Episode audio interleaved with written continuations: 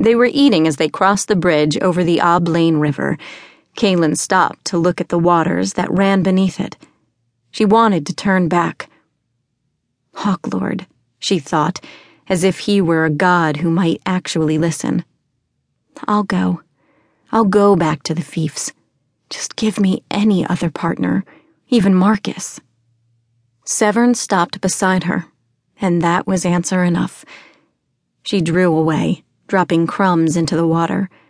Something would eat them. She didn't much care what. The streets on the wrong side of the river would still be wide enough for wagons for blocks yet, but the traffic was thinner. In the day, the outer edges of the fiefs seemed like any other part of the city. If you stayed there, you'd probably be safe. Patrols passed by, a stone's throw from safety. "Did that crystal of yours tell us where the hell we're going?" Severn asked her. Which hell?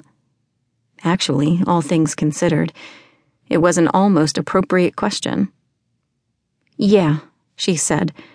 "Brecht's old place." "Brecht? He's still alive?" "Apparently," she shrugged. "Might even be sober." Severn snorted and shrugged. His hands, however, stayed inches away from his long knife. One of these days, say when one of the hells froze over, she'd ask if she could take a look at it. From the brief glimpse she'd had, it was good work. "So much for dangerous. Why Brecht?" "He found the second body." Severn winced. "He's not sober," he said. An hour had passed. They'd wandered from the outer edges of the fief into the heart of Nightshade, which had the distinction of being the closest of the fiefs to the high city's clean, lawful streets. Because of its tentative geography, it also had the distinction of having more of an obvious armed force than the fiefs tended to put on display. Caitlin and Severn knew how to avoid those patrols. Even after seven years, it came as second nature. Tiamaris was grim and quiet, and he followed where they led, usually into the shadowed lee of an alley or the overhang of a rickety stall when one of these patrols walked by. And patrol? It was entirely the wrong word. It reeked of discipline and order, and in Nightshade, they were almost swear words.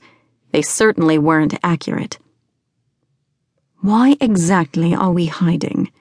Tiamaris asked, the seventh time they rounded a sudden corner and retreated quickly. They looked at each other almost guiltily and then looked at Tiamaris. Severn's laconic shrug was both of their answers. "Your dragon?" Caitlin said, hazarding a guess that was a pretty piss-poor excuse.